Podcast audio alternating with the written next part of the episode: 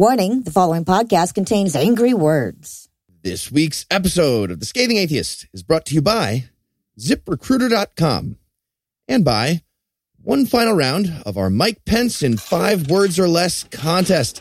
Today we have three winners to close it out. Kurt had male bathroom symbol first draft. Psycad went with Voldemort LARPing as Beaver Cleaver. And multi-repeat champion Caleb had Alec Baldwin's Stephen Baldwin impression. Well played all around. Next week, we're going to switch over to Jeff Sessions. Tweet us your best five words or less using the hashtag SessionsScathe, and you could be the next winner. And now, Scathing Atheist. Hi, this is Rachel from the House of Atheists on YouTube, and we did in fact evolve from filthy monkey men.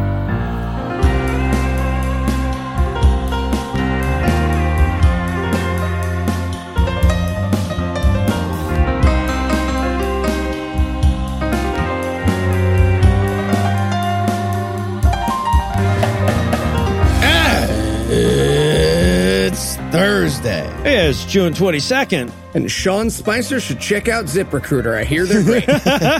I'm Noah Lugeons. I'm Eli Bosnick. I'm Heath Enright. I'm from New York, New York, and Secret Lair, Pennsylvania. This is the Scathing Atheist. On this week's episode, Ken Ham blames us for his failures. An article about a couple who claims to photosynthesize gets unironically published by The Sun. and Marissa Alexa McCool will be here to get that Freytag pyramid kicked into the upswing. But first, the diatribe.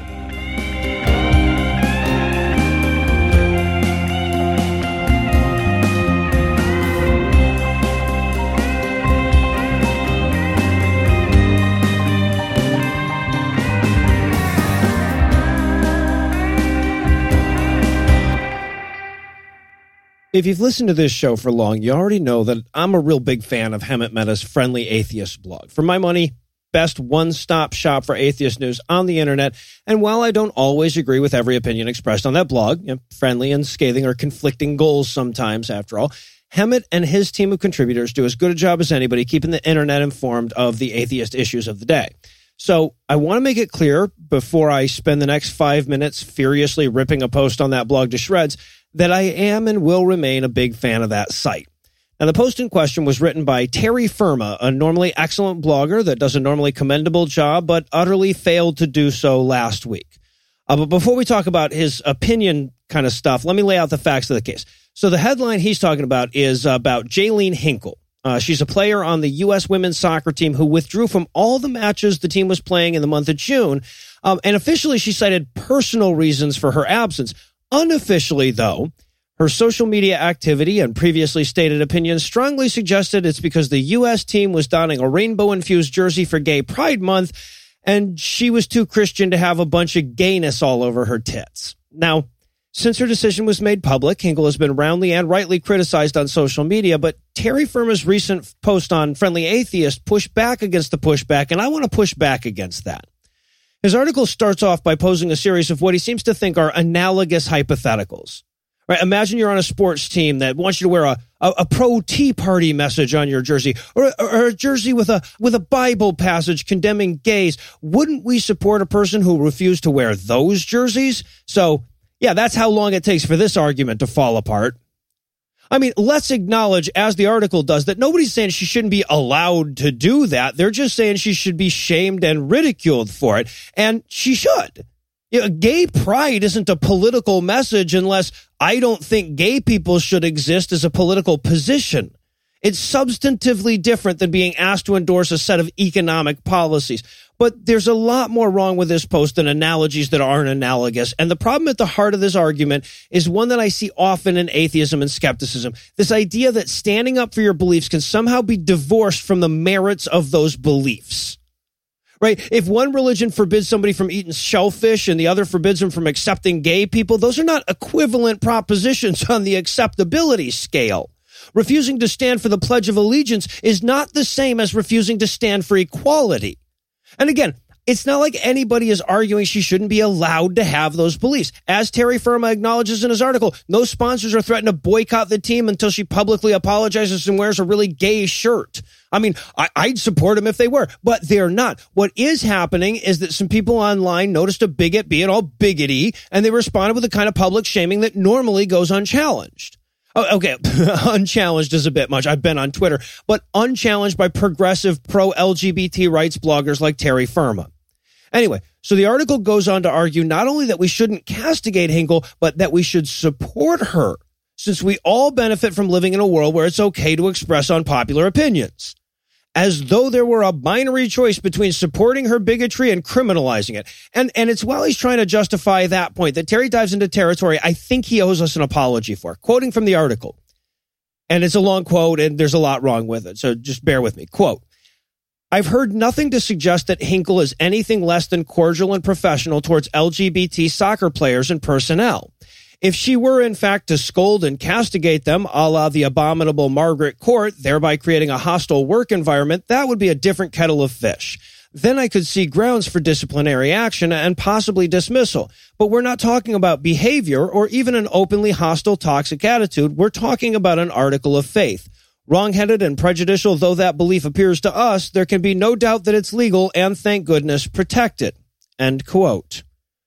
Well, shit, I'm sorry. I didn't realize some of her best friends were black. I, I mean, yes, okay, being openly hostile is a worse form of bigotry than being closedly hostile, but that doesn't make the latter acceptable. I mean, I'm not gay, so I can't say for sure, but I feel like somebody publicly saying I shouldn't exist or I shouldn't have pride or that my love doesn't count, that's gonna make for a hostile work environment, even if they're crazy nice to my face. And yes, by the way, of fucking course we're talking about behavior. If her prejudice didn't affect her behavior, we wouldn't even be able to talk about it. And the fact that her bigotry is motivated by an article of faith is no more exculpatory than the guy who says he only hates Mexicans because of the one that took his job.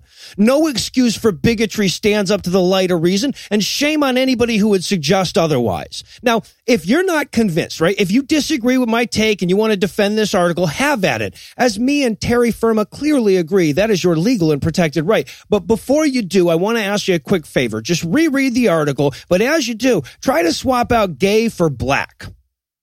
Just imagine that on Black History Month, some athlete refused to play rather than don a logo about racial harmony. And let's suppose that upon investigation, their social media post was peppered with messages that decried interracial marriage. Would anyone give a fuck if those social media posts cited a biblical passage? Would anyone hesitate to call for that athlete to be fired? Would any liberal atheist bloggers come rushing to their defense? I feel like no. And, and you know what? Maybe I'm wrong. You know, maybe Terry or, or somebody else listening would say, yeah, you know, that is what had happened, but I'd rather live in a world where that theoretical racist athlete also wouldn't see their job threatened. And we can disagree about that too. But if we do, let's at least agree that that's what we're disagreeing about. And at a minimum, let's all admit that all bigotry is created equal. They're talking about your Jesus. We interrupt this broadcast and bring you a special news bulletin. Joining me for headlines tonight are the Bert and Ernie of Blasphemy, Heath Enright, and Eli Bosnick. Fellas, are you ready to put down both the ducky and Jesus? I think it's pretty clear that, like Heath and I, Bert was the top. well, throw that out there. Either way, if we're a gay Muppet couple, we're obviously Dr. Bunsen Honeydew uh-huh. and uh, a slightly smaller Dr. Bunsen Honeydew. So, well, shit, now I have to Google something to make sure that Rule 34 still holds. So let's take a quick break to tell you about our new sponsor this week, ZipRecruiter. Hi, I'm Eli Bosnick. And I'm Noah Lugeons. And before we were podcasters, we were both bosses. Bosses for toy companies. And the hardest part about that job? Hiring good people. Or just not crazy people. Yeah. Like the time a guy literally brought a puppet into an interview and then the puppet begged me for a job. Or the time that guy's literal answer to what did you like most about your last job was they didn't get on to me much if I came in late. Or the Christian dance couple. Yes, Christian dance couple who insisted on working together in their interview. Like on the same station at all times as a duo. The point is, hiring is hard, but it doesn't have to be thanks to ziprecruiter.com. With ZipRecruiter, you can post your job to 100 plus job sites with just one click. Then, their powerful technology efficiently matches the right people to your job better than anyone else. Better, for instance, than the time a friend recommended his buddy for an interview who told me he wouldn't take the job if it meant he had to buy a black shirt. That's why ZipRecruiter is different. Unlike other job sites, ZipRecruiter doesn't depend on candidates finding you, it finds them. In fact, over 80% of jobs posted on ZipRecruiter get a qualified candidate in just 24 hours, unlike the weeks of meetings at a nearby deli that used to be our hiring process. No juggling emails, calls to your office, simply screen, rate, and manage candidates all in one place with ZipRecruiter's easy to use dashboard. And never, like me, call a candidate to find out that the number they gave you was their ex-boyfriend's house and he starts screaming at you because he thinks they're the ex's secret lover and you explain that it's for a toy company job and he doesn't believe you and so you send him to the website and he starts telling you how he's going to attack you so you just hang up and you're like afraid for a month and a half. None of none of that Find out today why ZipRecruiter has been used by businesses of all sizes to find the most qualified job candidates with immediate results. Not people like the actual woman who said she wasn't coming all the way uptown for an interview if I couldn't guarantee her a job. And right now, you can post jobs on ZipRecruiter for free. That's right, free. Just go to ziprecruiter.com slash scathing. That's ziprecruiter.com slash scathing. Because nobody should ever be challenged to arm wrestle during an interview again. That's ziprecruiter.com slash scathing. And now back to the headlines. In our lead story tonight, from the No Duh file, a new study might have a lead on why our show is getting so flinging, flanging political lately. and as many of you already know, it's mostly Eli's fault for uh, hating freedom and still being friends with Steve Shives. I knew it. I knew it. And knowing is half the battle. Right. But it's not just that. No, of course, there's It, a uh, whole other half. yeah. It uh, turns out it might also have something to do with religious leaders becoming more politically divisive. Huh. Who knew? Yeah. Uh, also, Darth Vader is Luke's father. right. So everybody Yeah. knows. Also, that strippers only pretending to like you, it's not a good size, and death panels are actually a good idea. See, if the sick people all die, everyone will be healthy. I've been saying this for years. Okay, so uh, the survey is called Partisan Pastor The Politics of 130,000 American Religious Leaders. And the numbers are pretty much exactly what you'd expect. Religions full of mostly educated people, like Reform Judaism, have leaders who tend to be liberal. And the shitty ones with way more ignorant people, They're all shitty. but like evangelical Christianity, way shittier. shittier, Yeah. have leaders who lean heavily conservative, thus confirming what we knew all along that socialism is good and Christianity stupid.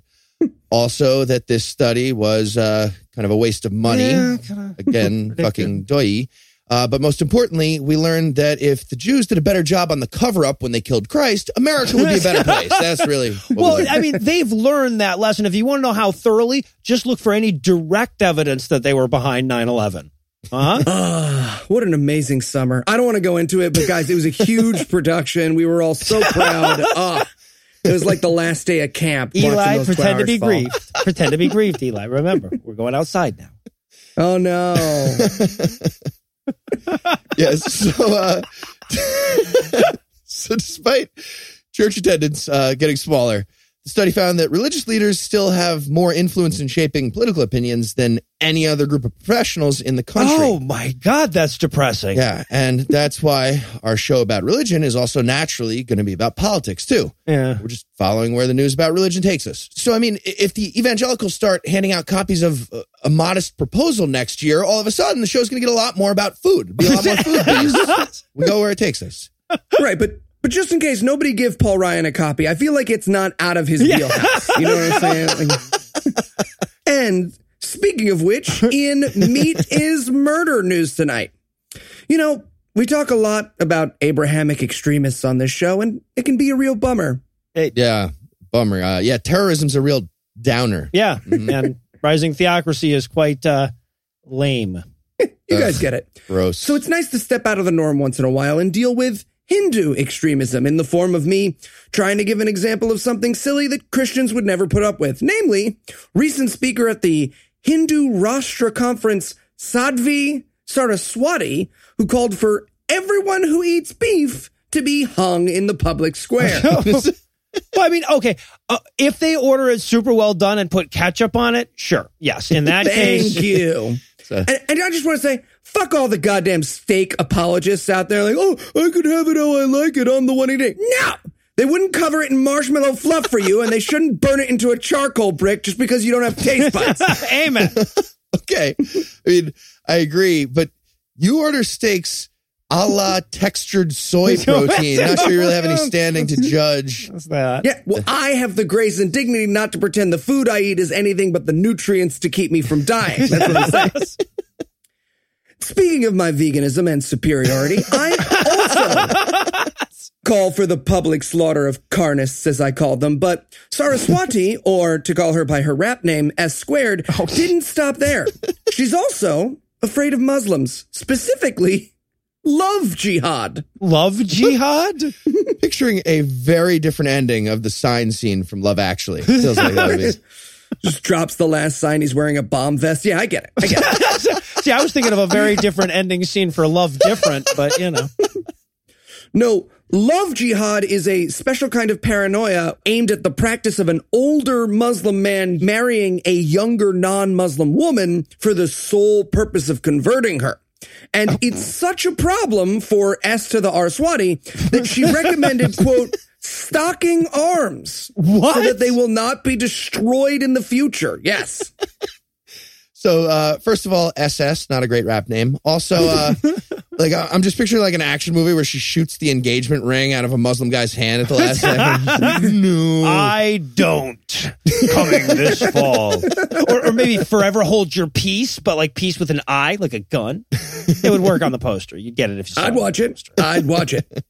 Now, we should note, as I said at the outset, that the group who put on this conference is known for their extremism and have had members arrested for being associated with assassinations and extreme declarations like this one in the past, but it's nice to spice it up every now and then with some crazy that's not in our backyard. You know, it's refreshing. Yeah. refreshing. Yeah, no, it's nice while it lasted. Meanwhile, back in our backyard, I'm going to bring the mood down with the story of a four year old being hogtied with duct tape at a Christian daycare center.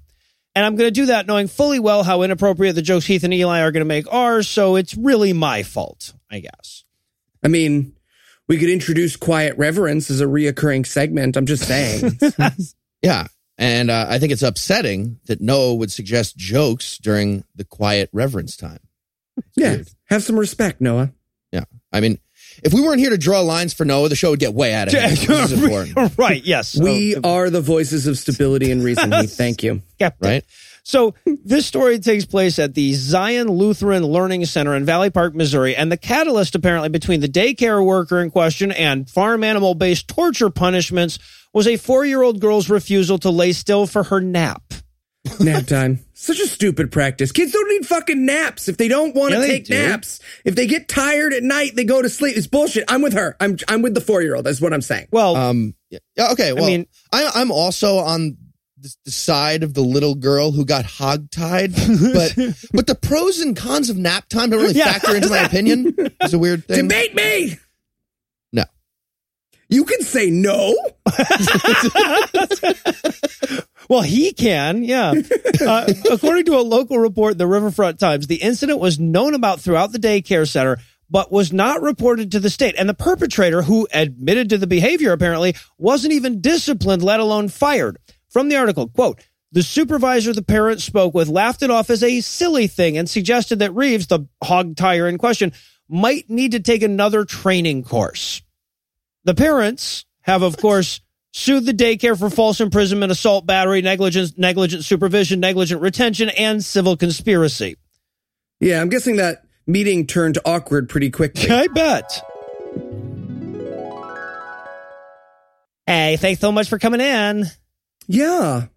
Yeah, no problem. Uh, what seems to be the issue? Well, it's a, it's about little Jane. Uh, she is just not holding still during nap time. Oh, no. Really? Yeah, really big problem, very disruptive. I mean, I literally had to hog tie her with tape today. So Um, if you get a Wait, chance, I'm, I'm sorry. I'm, sorry. Mhm. You hogtied our, our child with duct tape. Yeah. Yeah, because, you know, she wouldn't hold still uh, farther down. Now, obviously, we can't go through this every day, you know, with the, yeah, I would say that. right, because, uh, you know, of the tape cost. I'm sorry, what are you doing? is happening? Oh, I'm just moving some chairs around so I can beat the shit out of you. So you can, um, Yeah, beat the shit out of you. Yeah, hun, will you hold my purse? Yeah, Will you just hold- sure, sure thing, sure thing. Hey, what's your blood type over there? They're they're gonna ask at the hospital and stuff. I, I don't.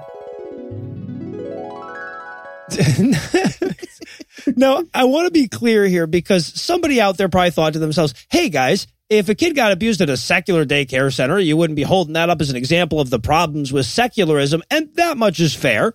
I mean, there's no sanctified secular instruction book that tells you to beat your child, but there's also no biblical doctrine that tells you to hog tie him with duct tape. But the problem and the thing that makes this newsworthy is that in 16 U.S. states, religious and secular daycare are not created equal. 10 states offer way more lax regulations to get a license if you call your daycare center religious. And in an additional six states, religious daycare centers aren't required to get a license at all. Missouri, by the way, is in that latter category. Yeah, it's not all Christian bad behavior deserves the spotlight, but if you keep dropping off your old dildos and quaaludes at the church as state law, we're going to point it out when some butt stuff goes down. And uh speaking of dildos, quaaludes, and spotlights, maybe we put Christianity on a no kids plan for a little bit, or forever. Just now, like, Yeah. Yeah. I'll watch them. Nope. See how easy that was, Francis? See how easy? That's all it takes. And then I would have got away with it. Two news tonight. Pantene Pro V antidote and guy who looks like crime solving kids often try to pull his face off only to find it's not a mask. Ken Ham been doing some thinking about why his giant boat filled with lies themed theme park is a miserable failure. And the answer is Uh, uh, us, apparently. really? Ah, Damn, I was hoping the answer was insufficient parking. Nope. Plenty of parking. The problem is us people. In a recent post on his Answers in Genesis blog, Ham got confused about what several words mean and wrote the following whiny nonsense quote. Recently, a number of articles in the mainstream media and on well known secularist websites have attempted to spread propaganda, uh, read numbers reported by Ken Ham, to brainwash the public, read inform the public, into thinking, read knowing, that the Ark Encounter attraction is a dismal failure, read extra dismal, abject failure. It's like he got a pep talk from my therapist. Well, how do you define failure, Ken? Continuing the quote. Sadly, they, atheists and the secular media, mm-hmm. are influencing business investors in such a negative way that they may prevent Grant County, Kentucky from achieving the economic recovery that its officials and residents have been seeking. End quote. You hear that, guys? We aimed for a war against giant boats of lies, and Grant County, Kentucky gets caught in the crossfire. I hope you're happy. I hope you're happy. Well, if you want to make an omelet, I am happy. And I do want to make an omelet. I'm make an omelet later. Anyway, among the secret Satanist media sources conspiring against Ken Ham are uh, apparently all the people who gave him money in the first place. oh really? Uh, Grant County executive Steve Wood said of Ham's multiple broken promises, quote, it's a really bad deal for taxpayers. It was a shock for me because I didn't really know all the details. Maybe I should have. Huh. maybe, Yeah. maybe. Maybe he should have. If only there'd been some mainstream media or well-known secularist websites to warn him. Yeah. But uh, he's not the only one. The Williamstown mayor had a rather short and sweet comment about how much the park has benefited the area, saying, quote, there hasn't been any commercial development here, end quote. Adding, it's gone. All gone, damn you.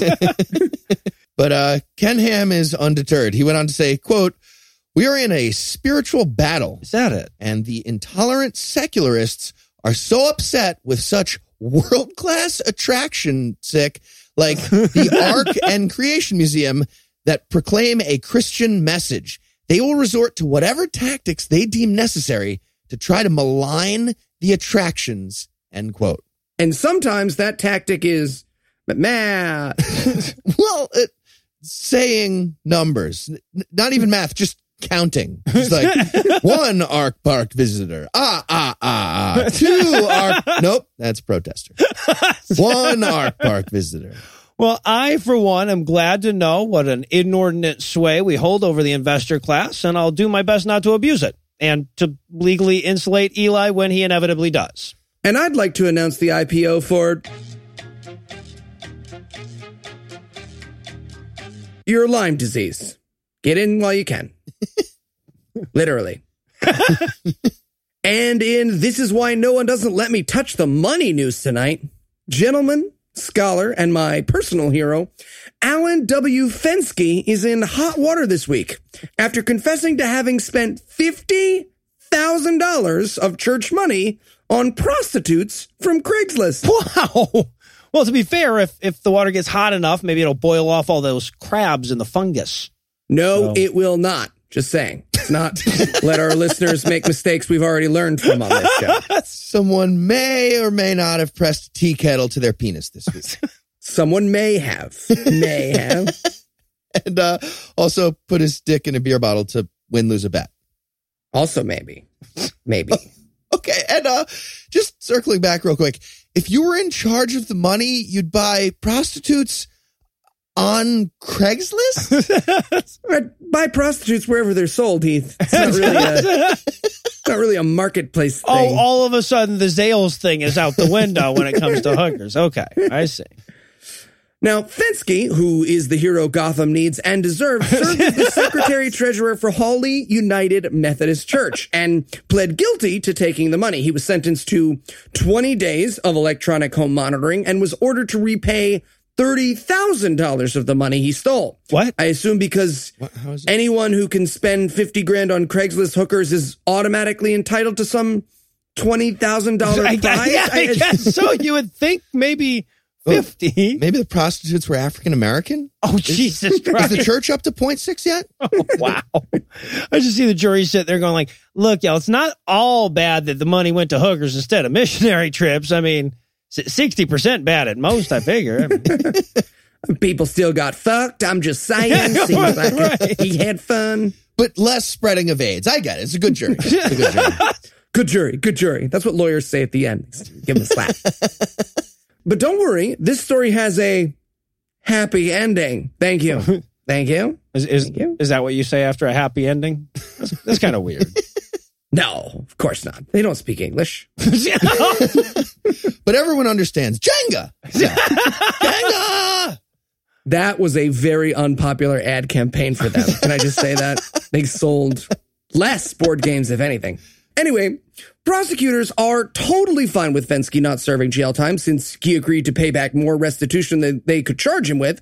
And the pastor of United Methodist has said he confessed, I assumed Penthouse, and made amends, and that Fensky's actions have made them, quote, stronger as a church, end quote. Really? Like architecturally? What that mean? It's like spackle. He presses them against the boards and you know, makes sure they're hammered in. again. Exactly. I just want to say, so, you know, when it all goes down, I feel like you guys will be mad at me, but think about how much stronger as a podcast will be on the bright All side. right. Uh, speaking of which, I need to fiercely apply some stop payments and have another difficult conversation with Andrew. So while I do that, we'll hand things over to my lovely wife, Lucinda. A man wrote the Bible. A whore is what she was. If it's a legitimate rape, makes you a slut, right? Cooking can be fun. Hey, I'm proud of a man. This week in misogyny. You know, with the American political system steadily moonwalking away from progress, it's easy to narrow your scope and lose track of the fact that the rest of the world is sinking too. So, with that in mind, I'd like to take you on a quick international tour of sexism. And this week's segment is going to take a page out of the Schlieffen Plan and start off in Belgium. This story comes to us from The Independent by way of astute listener Michelle, and it's the story of one of those women's only premieres of the new Wonder Woman movie. Now, I'm going to be honest with you, not sure how I feel about those. Sure, they're harmless, but just as sure they're sexist. So I haven't weighed in on the controversy around them. But no matter how you feel on that, I think we can all agree that if those screenings include a gift bag to all of the lucky ladies out there, that gift bag shouldn't contain a toilet brush, a dish sponge, and a pamphlet for diet pills. And yet, at one Belgian theater chain, that's exactly what the women who showed up got. Now, further apart, the chain responded to online outrage with an apology that basically said, Shit, we should have asked a lady, huh? But we see why you're pissed, though. Sorry, won't happen again. Which is, I'm pretty sure, what it says under you bought a woman a toilet sponge in the secret rule book boys get when their balls drop.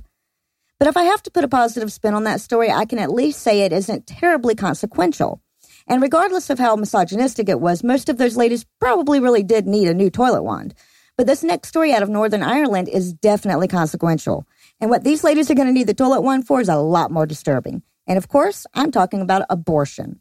So yeah, coming to us from the you may also like thing at the bottom of the last article is a ruling by the UK Supreme Court that says that women in Northern Ireland, unlike those elsewhere in the ever less United Kingdom, will not be entitled to free abortions from England's National Health Services, despite the laws that say those are available to all women in the UK. They tried to justify this decision by hiding behind respect for the democratic decision of the people of Northern Ireland. And don't get me wrong, that's something that should be respected, but maybe not over and above the rights of women. Speaking of which, no international tour of sexism can stay out of the Middle East for all that long. So we're going to bring our Indiana Jones style dotted line to a rest in Iran, where women are increasingly engaging in a silent protest against the laws that require them to cover their heads, so that Allah doesn't ejaculate all over himself at the sight of a naked scalp. Or so Bill Cosby won't offer them a drink, however the hell that's supposed to work. The protest was a brainchild of Masih Alinejad, whose name I apologize for mangling, who founded a group called My Stealthy Freedom in an effort to protest Iran's oppressive and sexist mandatory dress code. Alinejad is asking women to post pictures online wearing white headscarves or other white clothing with the hashtag White Wednesdays as a legal protest under a regime that doesn't much care for protest.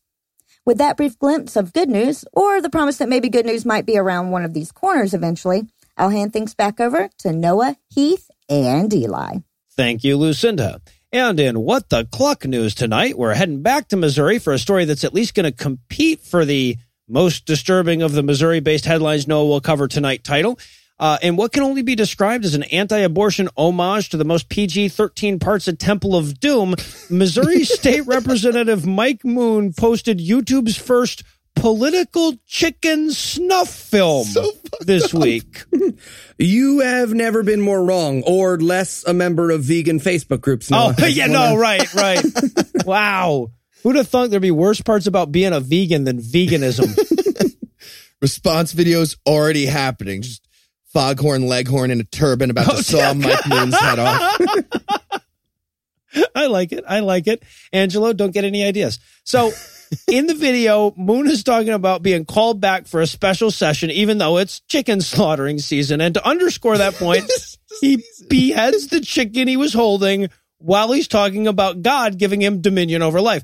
And then decapitated chicken corpse in hand, he starts talking about how he's going to the state capitol to protect unborn fetuses and promises to get to the heart of the matter. And as a sight gag, as he's saying those words, he pulls out the chicken's heart with his bare hands and presents it to the camera like a fucking psychopath. So clever. When, Heart heart, you know, get it? doesn't matter. When a Facebook follower pointed out how gross the video was, Moon responded, quote, just think about how gross abortion is. End quote. Gross is not the right. That's not the problem. If you have a problem, I don't think. Do they rip out its heart in an illustrative manner? I only watch the Carly Fiorina videos. I'm not. Oh, well, yeah, Sure. right. No, and, tho- and those ones. Illustrative, you mean like Kano doing a, a really slow step by step heart rip from a fetus? Yeah. Like the fatality. They should have fatalities. They Yeah, have no, had in, those. in a Bortle combat, Barack has little coat hangers that pop out of his arms and everything. It's, I mean, there were babalities, but I was always unsure if they if they killed the baby after they turned it into the baby, or did they like re-raise it as their own and then kill it. Mortal Kombat brings up a lot of questions, guys. Oh man, they should have let you do a babality and then a fatality to No, the baby. they really- let To the the baby, spine not- thing, the little tiny little oh, adorable spine scorpion. Oh, That was Right? that was Sub Zero. Now Sub-Zero I should point out that thing? as graphic, yeah, no, it was He Sub did the fire face thing, right? Yeah, yeah, hmm? yeah, exactly. Now, I should point out that as graphic as the video was, that's where my chicken comes from. So, you know, ripping the hearts out of the innocent isn't exactly a politically advantageous image or anything, but it's not inherently evil. I mean, Peter Singer and I disagree, but whatever. I don't want to do this Oh, on the air. ooh, look at me. I'm Peter Singer. I was voted one of Australia's 10 most influential intellectuals for 2006.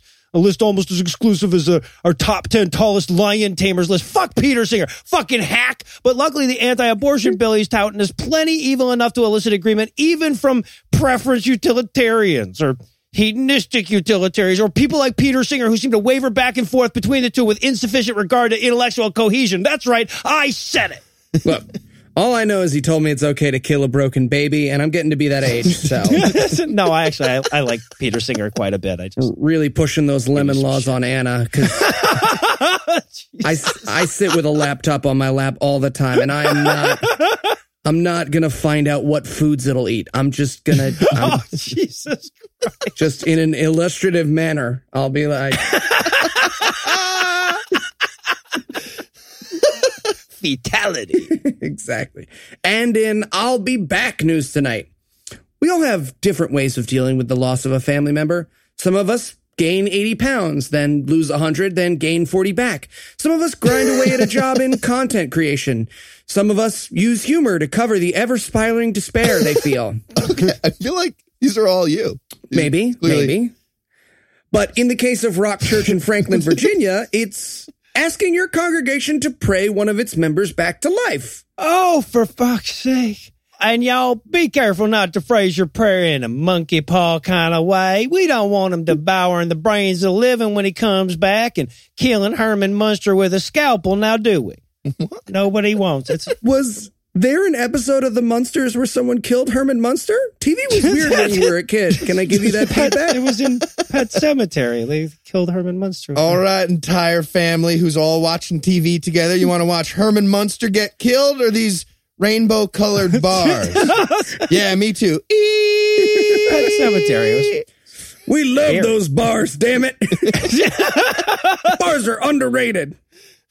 Yes, last week when Pastor Danny Dillon's brother Ben passed away at the ripe old age of 43, his reaction was not to grieve and get over the death, but to make a video asking his congregation and presumably everyone who watches the video to pray to literally bring his brother back to life, saying, quote, Ever since Monday morning, we've been praying for resurrection. When the paramedics were pumping his chest, when he was in the hospital and they announced his time of death, we've been believing God for a miracle.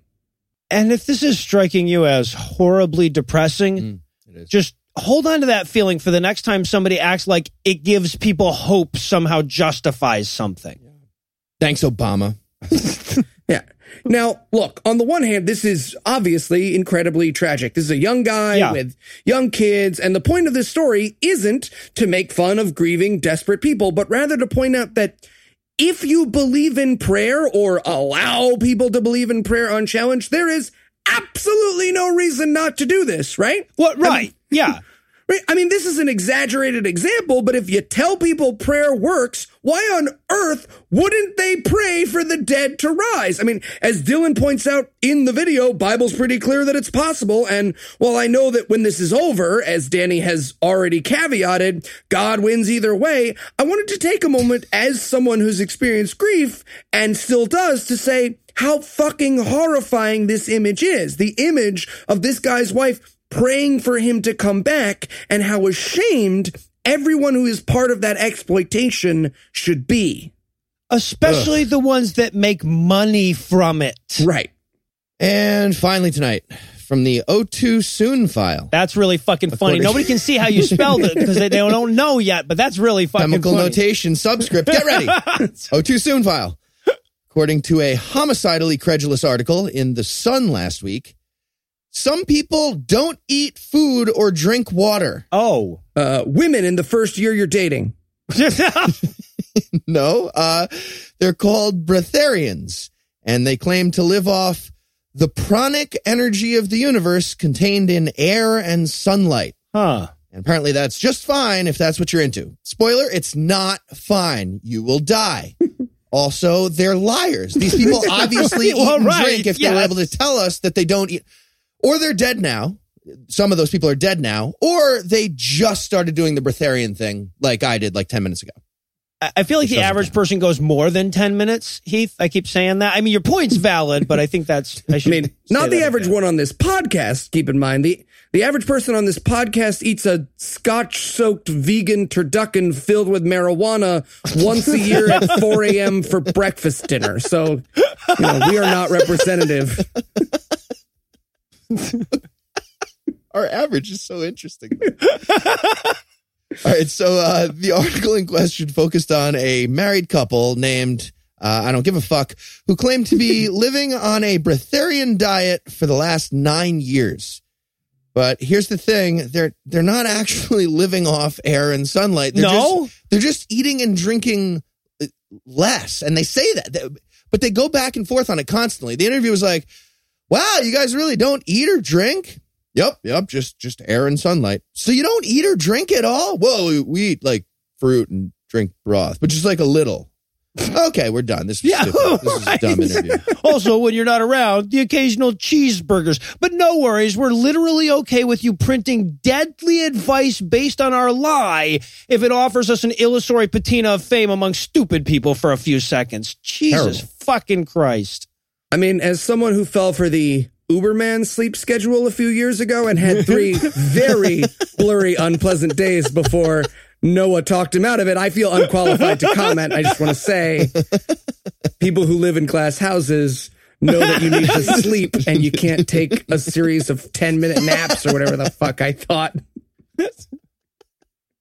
yeah. So, uh, as far as I could tell, breatharianism it's basically glorified anorexia w- with a bunch of religious nonsense being used to justify it. Terrible. Point being, it seems like nobody should have to say this, but uh, everybody should eat and drink. You think? Unless you have chloroplasts, you, you probably can't photosynthesize food. And before you ask, no, you don't have chloroplasts. Nope. There you go. Sunflower pulls his headphones out on the subway. Unsubscribed. now people will think he stole my joke in 10 weeks when that episode of Citation Needed. Flackward. Flormer. what happened? No, I feel like this story could be true if they were like metharians, but even then, even then, nine years is a little long. Yeah. And uh, in related news, area podcaster finally identifies his mortal enemies. They're the opposite of you. elaborate plan to eliminate the breatharians faster than s- starvation was going to do that anyway. But until that's all taken care of, they're still here and talking to people and doing goddamn interviews. And we're certainly not letting them sit at our lunch counters. So they're going to need their own. Let's put 30 seconds on the clock. Ideas for the Breatharian restaurant go. Oh, um, Chipotle's anorexican bar and grill. At least this one won't give you the shits. um, breathe in and out. Um, Chucky Wheezes? Wheezes? um, the the bronchiole country buffet, all you can't eat, and free chlor refills. Ooh, Ah, ah. I like it. Happy it. birthday, Adam. That was a good one. I like Grana, thylakoid. Nope. Um, what about uh, one biology, guys? Love it. There's the grana, the little stacks of the thylakoid Yeah. chloroplasts and Do more notation. More notation. plant cells. Thylakoid. Oh two, oh two. Diatomic. Okay. Um, what about uh, Fanda Express? Fanda. It's just Yeah. walking on air. Believe it or not, they're walking. Uh, how about uh, some fast food? Lung John Silver's. There we go. Um, what about the gastropub? Solids and liquids are for suckers. Gastropub. Yeah, the menu there sucks, but I love the atmosphere. Um, thank you, thank you. The biology guy liked that one too. It was unrelated to the biology thing, but he liked that one. uh, uh, capillaries giant subs. No, no, starve bucks. Ooh, I like it. Well, we know they cheat, so we need to account for that. How about inhale and hearty soups? well done, sir. All right, uh, one more. I got uh, uh, Wendy's. No, Wendy's. Wendy's. it's hip to be air. Oh, there you go. Mm. Yeah, and and if you're a night person, they're open. Hyperventilate. That's right. Mm. Ventilate. If you're having night and airs. air. Um, and with that reminder as to why puns have such a high reputation for comedy, we're going to close the headlines off for the night. Heath, Eli, thanks as always. you must be this tall to ride atheism. And when we come back, Marissa Alexa McCool will be here to reflect on the absurdity of people who can't accept man to woman, but are completely unfazed by cracker to man.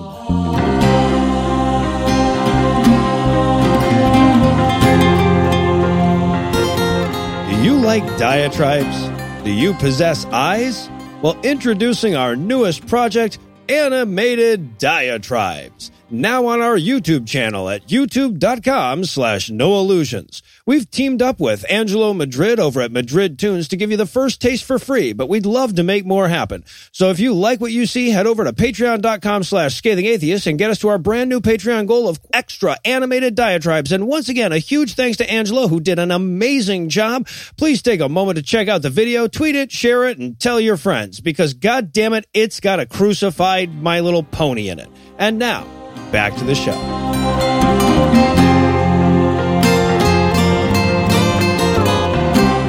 Really excited to welcome my next guest to the show. Marissa Alexa McCool is an author, a blogger, a speaker on both secular and trans issues, and still finds time to host a couple of podcasts somehow. She's the author of The PC Lie How American Voters Decided I Don't Matter, and her fiction works include False Start and the upcoming novel Voice in the Dark. And when she's not writing, she also co hosts a number of podcasts, including Doubting Dogma, The Cis Are Getting Out of Hand, and the Inciting Incident podcast. And that's really just scratching the surface here, but if I listed all the shit she did in her intro, she would never get a chance to talk. So with that, I'm simply going to add, Riss, welcome to the Scathing Atheist. Thanks again for having me, Noah.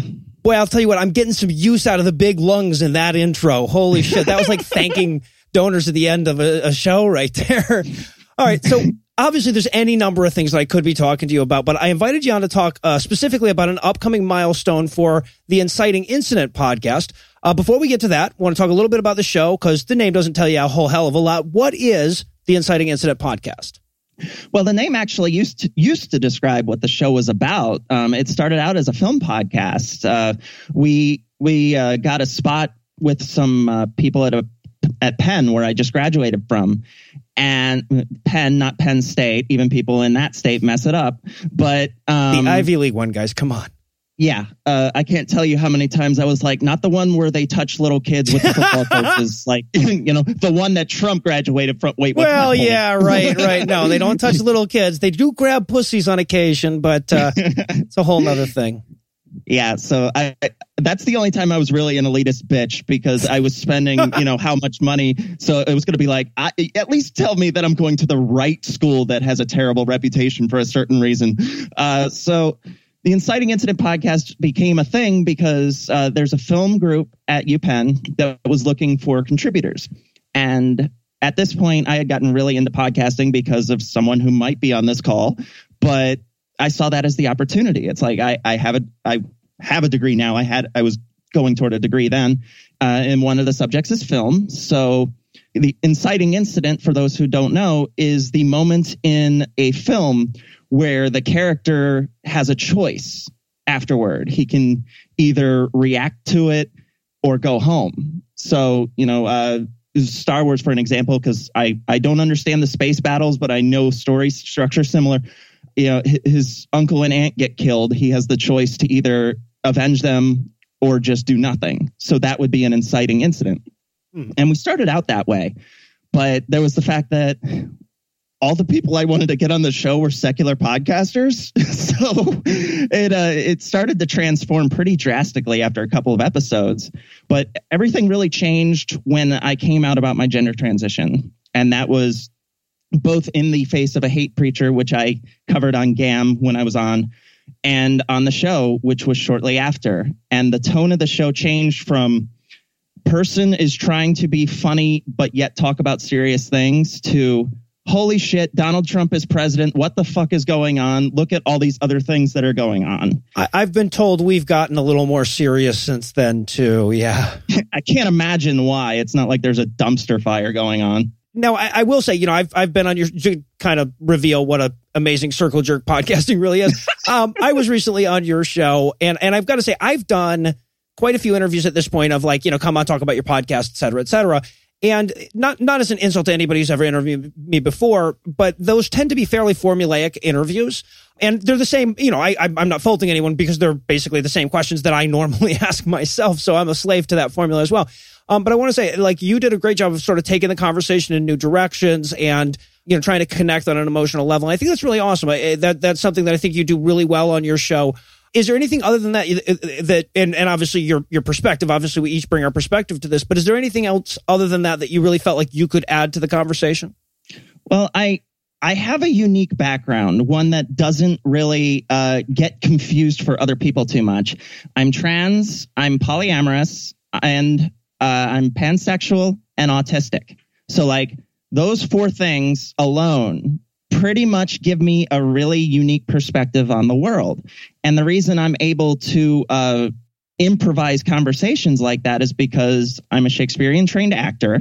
Uh, that's something I did at Penn. And I've spent years in improv. So the idea of coming up with things off the top of my head is not unusual.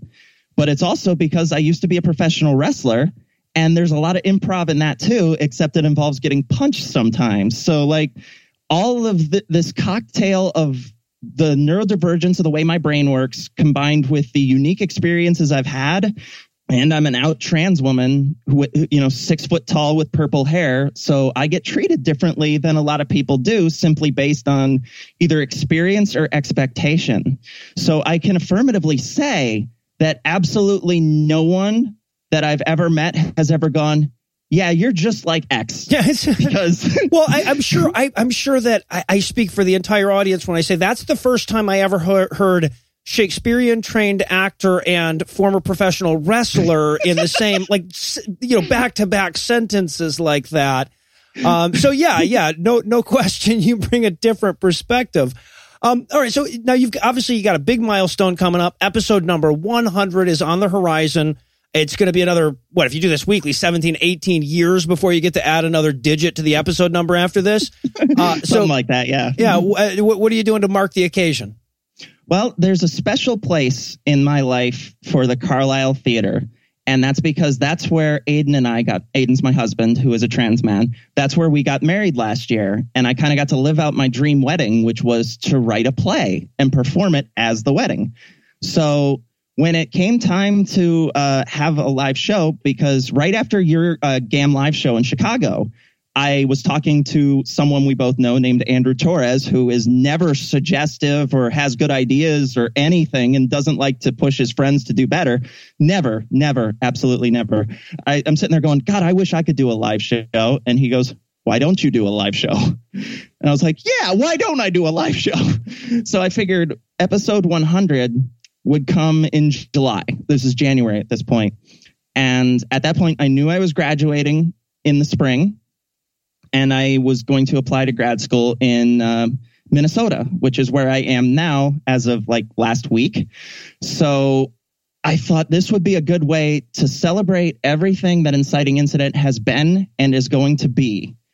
And I rented out the theater and sort of reached out to my favorite people and said either said, "Hey, can you come on?" or "Hey, would you come?" And of course, you guys were the first one I reached out to because Aww. you you were my introduction into the skeptic community, and I we've be, we've all become friends since then. So it was a it was a big deal to me to have you there. Uh, and then I reached out. To, Andrew was in before I asked him because if if if I say I'm going to be doing a juggling act in a volcano, he'll be like, "Be there first thing, Riss."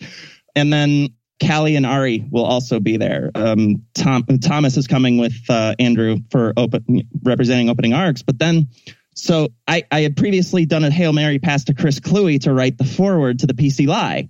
And I figured, why not try, see if it works again? and I said, Hey, you know, you were on a really important episode of our show, episode 67, because that was, we recorded the night of election night, and you can both hear two perpetually bubbly people get slowly, slowly more and more depressed. Uh-huh. So I reached out to him and said, "Would you come to the live show? Because he has a he has a card game, a role playing game coming out." And I said, "You know, you could promote that or whatever else you want." And he was like, "Yeah, sure."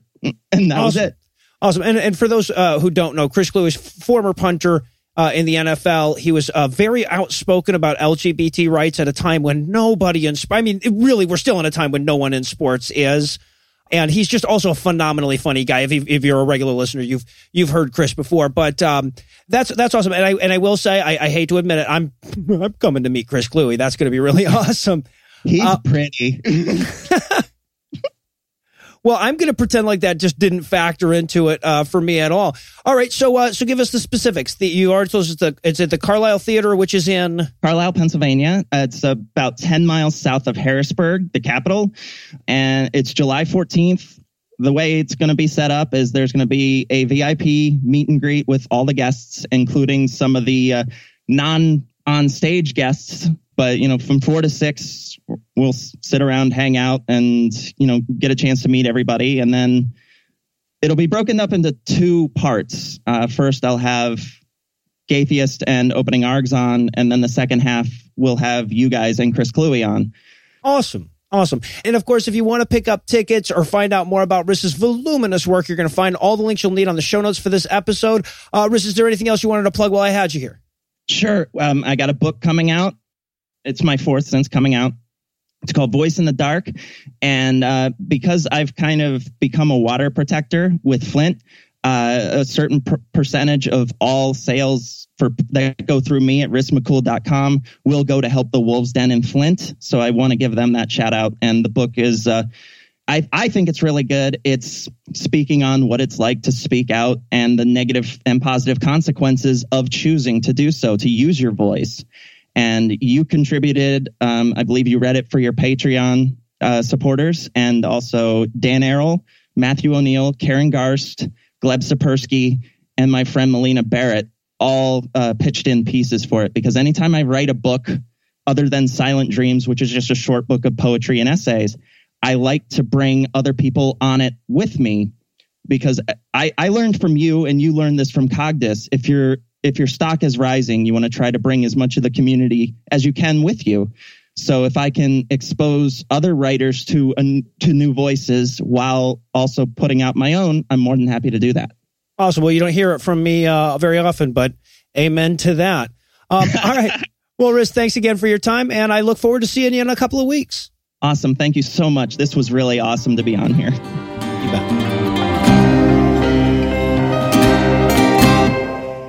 Before we let that Freytag pyramid level off altogether tonight, I wanted to urge you to check out our YouTube channel or our Facebook page or our Twitter feed for a brand new animated diatribe from our good friend Angelo Madrid of Madrid Tunes of Christian movie bingo fame. It's one of my all-time favorite diatribes, masterfully depicted with a bunch of awesome artwork, complete with a crucified My Little Pony basically everything you ever hope for in a YouTube video. If you'd like to see more animated diatribes, share the fuck out of this one and help us get closer to our animated diatribes goal by donating at patreon.com slash scathing atheist. Anyway, that's all the blasphemy we've got for you tonight, but we'll be back in 10,022 minutes with more. If you can't wait that long, be on the lookout for a brand new episode of our sister show, The Skepticrat, debuting at 7 a.m. Eastern on Monday. Our sister show's Hot Friend God Awful Movies debuting the day after that. And our sister show's Hot Friends Aerobics Instructor or Citation Needed debuting at noon Eastern on Wednesday.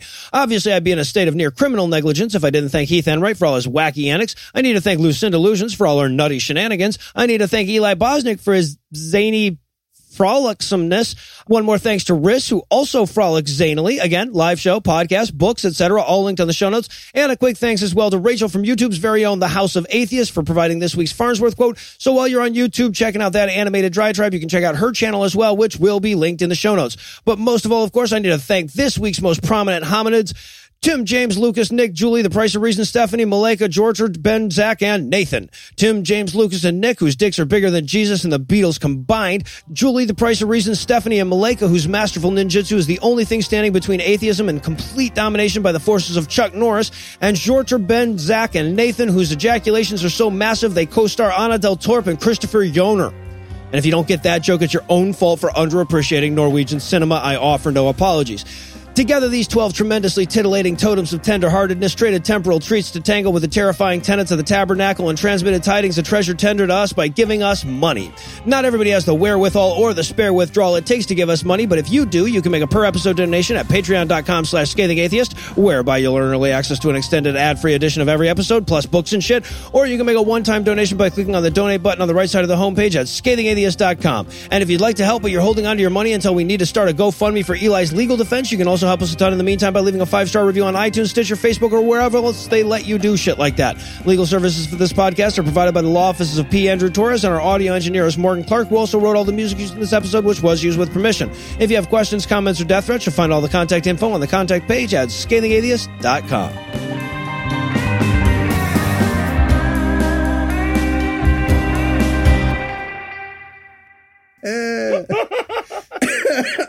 Can you give me either that again or something different? The preceding podcast was a production of Puzzle and a Thunderstorm LLC, copyright 2017, all rights reserved.